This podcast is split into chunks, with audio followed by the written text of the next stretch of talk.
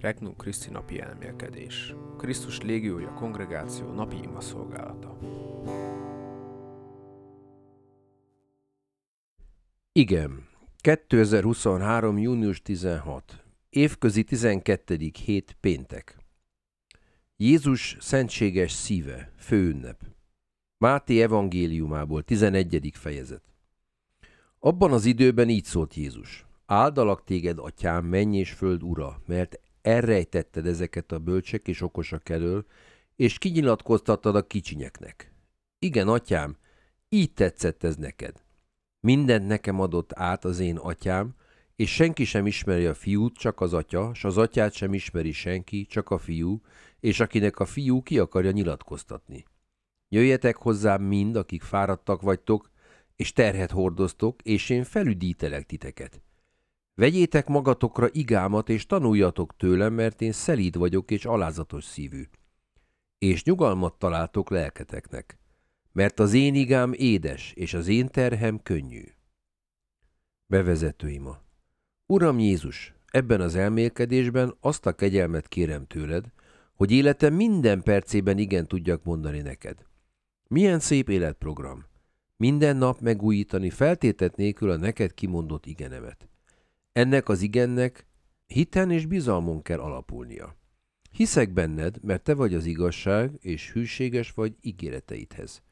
Soha nem mondasz le rólam, és én nem csalatkozom benned. Szeretném, hogyha imádságom az irántad való szeretetemet juttatná kifejezésre, arra törekszem, hogy téged vigasztaljalak, ahelyett, hogy tőled várnék vigaszt. Kérés. Uram, adj nekem nagy lelkűséget Isten és mások iránt. Elmélkedés. 1. Rövid és tömör. Amikor szembe kerülünk a mindennapi nehézségekkel és próbatételekkel, könnyen összeomlunk, mert addig pakolgatjuk a problémáinkat, amíg olyan kusza rendetlenség nem lesz belőle, ami magá alá temet bennünket. Hasonlóképpen ide juthatunk a lelki életben is. Elkezdjük ide-oda tologatni a jó szándékokat és elhatározásokat, de soha semmi nem sikerül, mert hiányzik a tisztánlátás és az irányítás. Minden, amire tényleg szükségünk van, egyszerűen egy koncepció és egy szó. Az igen. Ez egy olyan szó, amit könnyű kimondani, de néha annál nehezebb megtartani. Az Istennek és testvéreinknek kimondott igen váljon mindennapi szókicsünk részévé.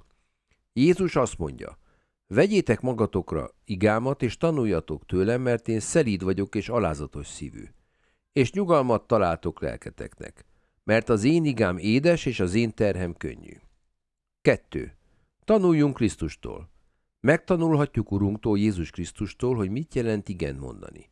Ő igen mondott megtestesülésére és születésére. Igen mondott a harminc csendes názereti esztendőre. Igen mondott szenvedésére, halálára és feltámadására, és folytatja. Igen mond az oltári szentségben is. Jelen van az egész világon, és újra odaadja magát értünk ebben a csodálatos szentségben. 3. Jézus szentséges szíve. Egy szív, amely mindig igen mond, szerető szív. Krisztus olyan szív, mely mindannyiunkat határtalanul szeret. Jézus szentséges szíve meg akarja mutatni a világnak, hogy az ő szeretete még azokat is eléri, akik nemet mondanak akaratára. Szíve mindenkit arra hív, hogy visszatérjen az ő nyájához. Soha nem szabad kétségbe esnünk, csupán ezt kell tennünk, felé fordulunk és megtérünk. Jézus tárt karokkal vár bennünket. Beszélgetés Krisztussal. Uram Jézus, tudom, hogy mindig igen mondtál mennyei atyád akaratára.